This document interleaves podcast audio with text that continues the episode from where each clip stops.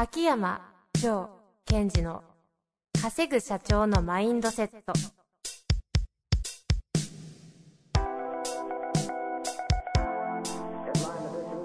なぜ一流の経営者たちはぶつかる壁を次々と越えられるのか、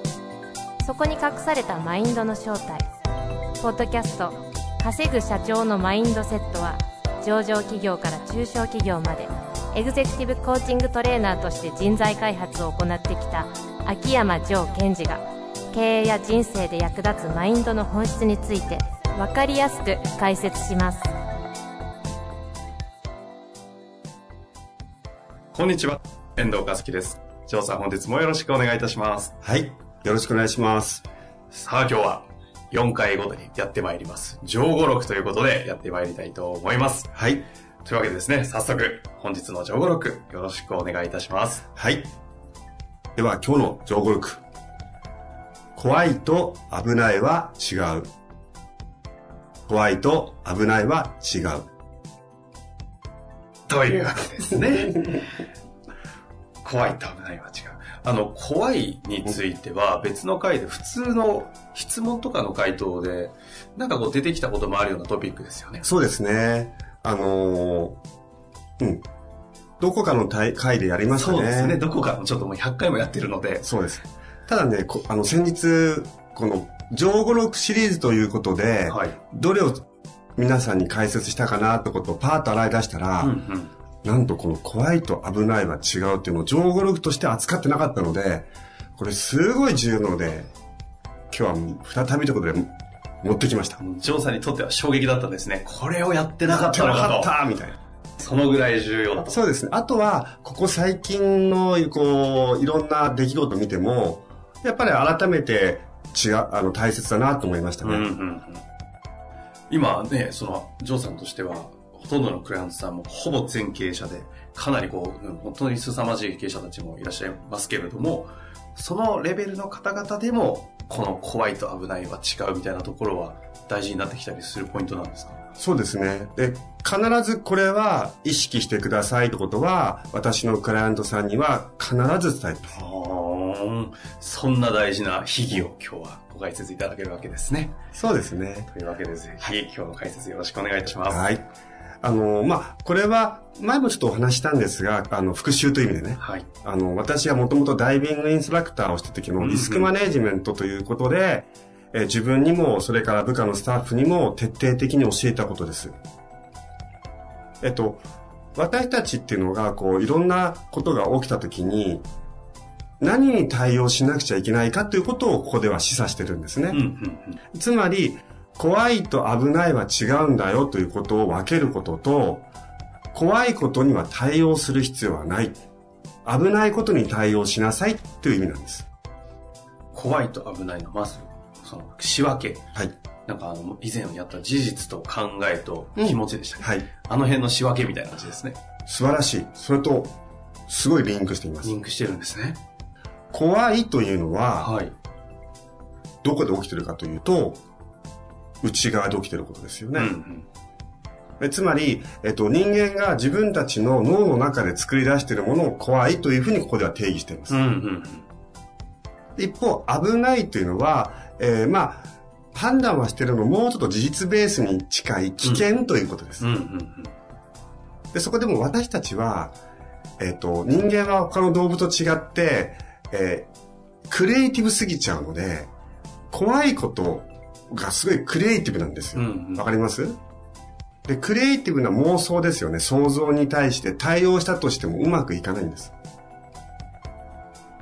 例えばなんですが、えー、まあ、さっき言った、その、ダイビングと、あとお客様のリスクマネージメントってことを考えた場合に、えっと、海の状況がこういう状況であるというときに、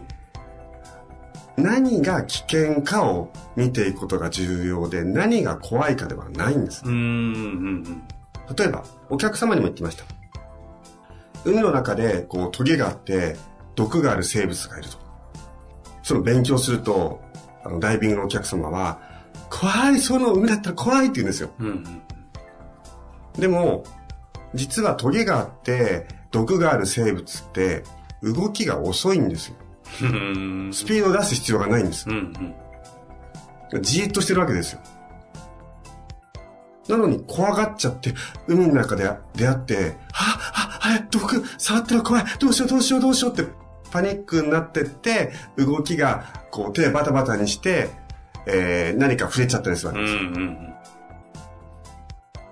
いや、そうじゃなくて、じゃあ海の中でこういうのに出会いました。じゃあそれは今のシチュエーションからすると、危険か危険じゃないかって見てほしいわけですよ。はあ、ほう。ちょっと動かないんですよ、あんまり。おこぜとか知ってます、うん、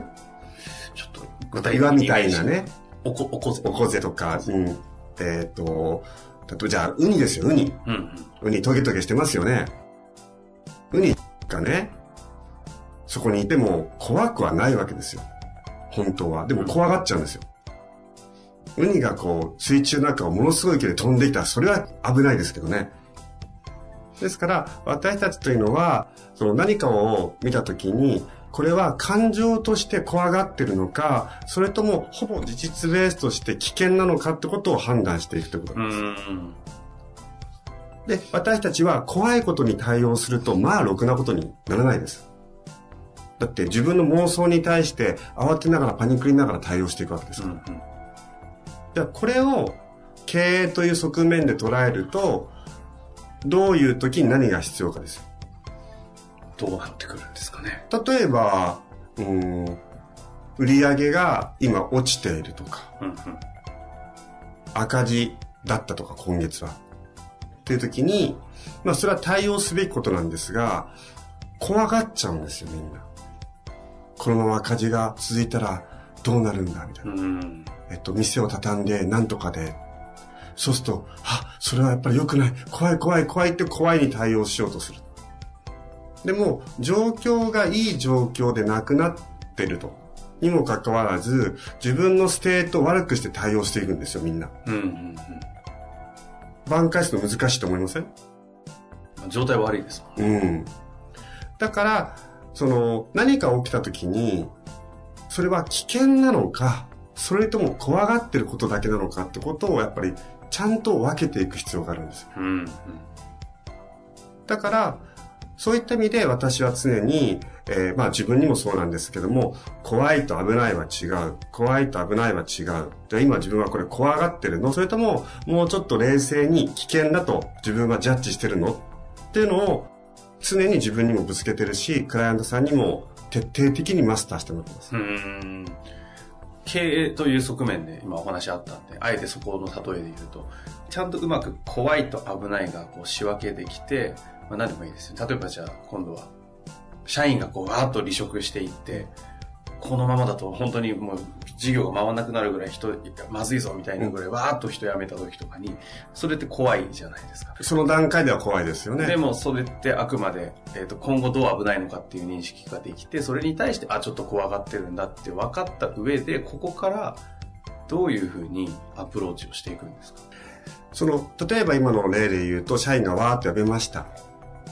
それ怖いじゃないですか。で怖いことは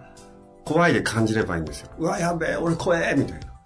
で亡くなったらどうしよう、ああ怖え怖えっていうことは今俺は怖がってるんだなってことをちゃんと認識して怖さを感じて感じて感じて置いといて、さあ事実を並べてみましょうと、うんうん、今売り上げこうだこうだ人がこうだでこれが何ヶ月続くと売り上げがきっとこうなるだろうというまず事実だけを書き出す、うん、怖がでも怖がる作業もこっちでしたので事実で、えー、将来の見込みの分析で次に対応方法ではなくていつも言うようにアウトカムどうなりたいんだっけと、うん、つまりアウトカムがあって事実があるだけなんですよ本当は、うん、けど勝手に人間がクリエイティブに怖さを作り上げてるだけで、そうそれがちょっとこれから加速させていくためには怖いというのはいらないんですよね。うんそう考えていくと、うん、怖いと思った時の対処法はそれこそアウトカムからその課題に対してどういうふうにソリューションとかって事実ベースでやっていくとして怖いって何のためにあるんですか。あの持ってる機能として、うんうん、いい質問ですね。実はその怖いというのはあの動物の中ではないんですよ。人間以外のことですね、うん、だって機能しないもん。怖いって何に機能してるんですか？本当に質問ですね。怖いっていうのは実は、怖いってコンテンツですよね。怖いってコンテンツ、もうむちゃくちゃな日本語ですね。怖いはコンテンツですね。いやいやいや、面白いです。はい、そうそう、言いたいことはね、人間のプログラムとして、前もありましたよ、時間とかでね、過去とか未来のことを使って、いろんなことを妄想するというプログラムがあるわけですよ。うんうんうん、その中でたまたま怖いになったり、未来を見てね、怖いになったり、未来を見て、嬉しいになったりするというクリエイティビティがあるわけです。うんうん、もし人間の中で未来を想像して怖いというプログラムを抜いたら何が起こるか分かります？今に向き合うしかないみたいな。そう。つまり未来を見てワクワクするっていうプログラムもなくなるんですよ。うんうんうん、人間じゃなくなっちゃいますね。人間としてのまあ得意性っていうか、うん、面白さがなくなるので、えっと、よくね、怖いということは何をするか怖さを感じさせて、えっと、それをさせないように自分を防御してみたいなことを言う方もいますが、あの、なんか、防衛本能でとか。うんうん、いや、動物の防衛本能は怖いじゃなくて危険ですから。確かにそうとか。うんうん、いや、人間の持っているメカニズムとしては、未来をイメージして、そして何か作り出すというプログラムがあるからいろんなことが作れる。つまり怖さというものは作り出しているものなんです。うん、そこではつまり遠藤さんのそれの怖いっていうものの、えーと、機能、機能は何ですかっていう前に未来を想像してないものをクリエイ、クリエーションするというプログラムを人間は持っちゃってますよってだけ。うんうん、その時の一つのクリエイティブの生み出し物が怖いというコンテンツがある。そうそうそう。だからいつも言うのは、私がね、麻婆豆腐を作れたら、えっと、麻婆茄子は作れるでしょと。で、茄子の方が怖いで、豆腐の方がわかんないけどワクワクみたいなこと変わんないですよと。うんうん。なんか逆にわかんないくださいよ。え、つまり、えっと、作るプロセス、プログラムがあるだけで、うんうん、怖いとかワクワクっていうのはその人の単なる認識ですよね。うん、ある人にとって同じ状況をワクワクかもしれないし、うん、そうですね、確かにそうか。で、なぜ私が今このタイミングでえこの話を出したかというと、えーえー、あのちょうど最近ね、こういろいろとなんか北の国の方がとかね、ヨーロッパの方でテロがとか、あとは エーアイ が出て仕事がなくなっちゃうんじゃないかとか、えっと、ビットコインが出てどうのこうのっていろんなことが起きるわけですよ。うんうんうん、で、大切なのはそのことに対して対応することが重要であって、怖いというのはクリエイティブだ。ちょっと言葉がね、ちょっと誤解を恐れずに言いますと、私のリスナーの方だけね、怖いということは人間としてプログラムを使って遊んでることなんです。楽しんでることなんです。うーん、ジョーさんから見ると怖いすらも人間の遊び。遊びというか、プログラムをつ使った、まあ、遊びというか、うん、クリエーションですね。クリエーションなんです。うん、で、ところがその怖いというものに対して対応しようとすると幻想ですよね、それ。うんうん、生み出した勝手な感覚ですもんね。そ、そこに今対応するのはまず困難。例えば、そのなんか、時事問題かもしれませんが、北の国で、えっと、ミサイルがあって、その時に何かこう、ちゃんと対応策を考えることは必要なのかもしれない。うん、ところが、怖い怖い、怖い怖い、怖い怖いで、なんかすごい気になってね、仕事がままならないとか、うん、それって全く対応できてない。じゃあ、かといって、いや、あんなの怖がる必要ないっていうのも違っていて、うん、怖いものは怖い。あ、怖がってるんだな、怖がってるんだな、うんうんうんと。じゃあ、じゃあそこで、まあ、置いといて、それが危ないものと判断した場合、自分はどういう対応していくべきなのかな、アウトカムに対してっていうふうに切り離してから触る。うーん、そういうことなんですね。だから、その恐怖とか怖さを抜いちゃった時に、人間のさっき言ったね、プログラムをずずずっと、消滅させちゃったら、クリエイティブになれなくなっちゃう。うん、だ怖いものはしょうがない。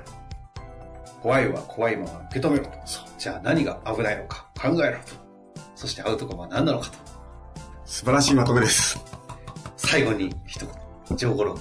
あのもう一度いただいて終わりたいと思いますので、はい、よろしくお願いいたします。はい。怖いと危ないは違う。以上です。本日の番組はいかがでしたか？番組では秋山城賢治への質問を受け付けております。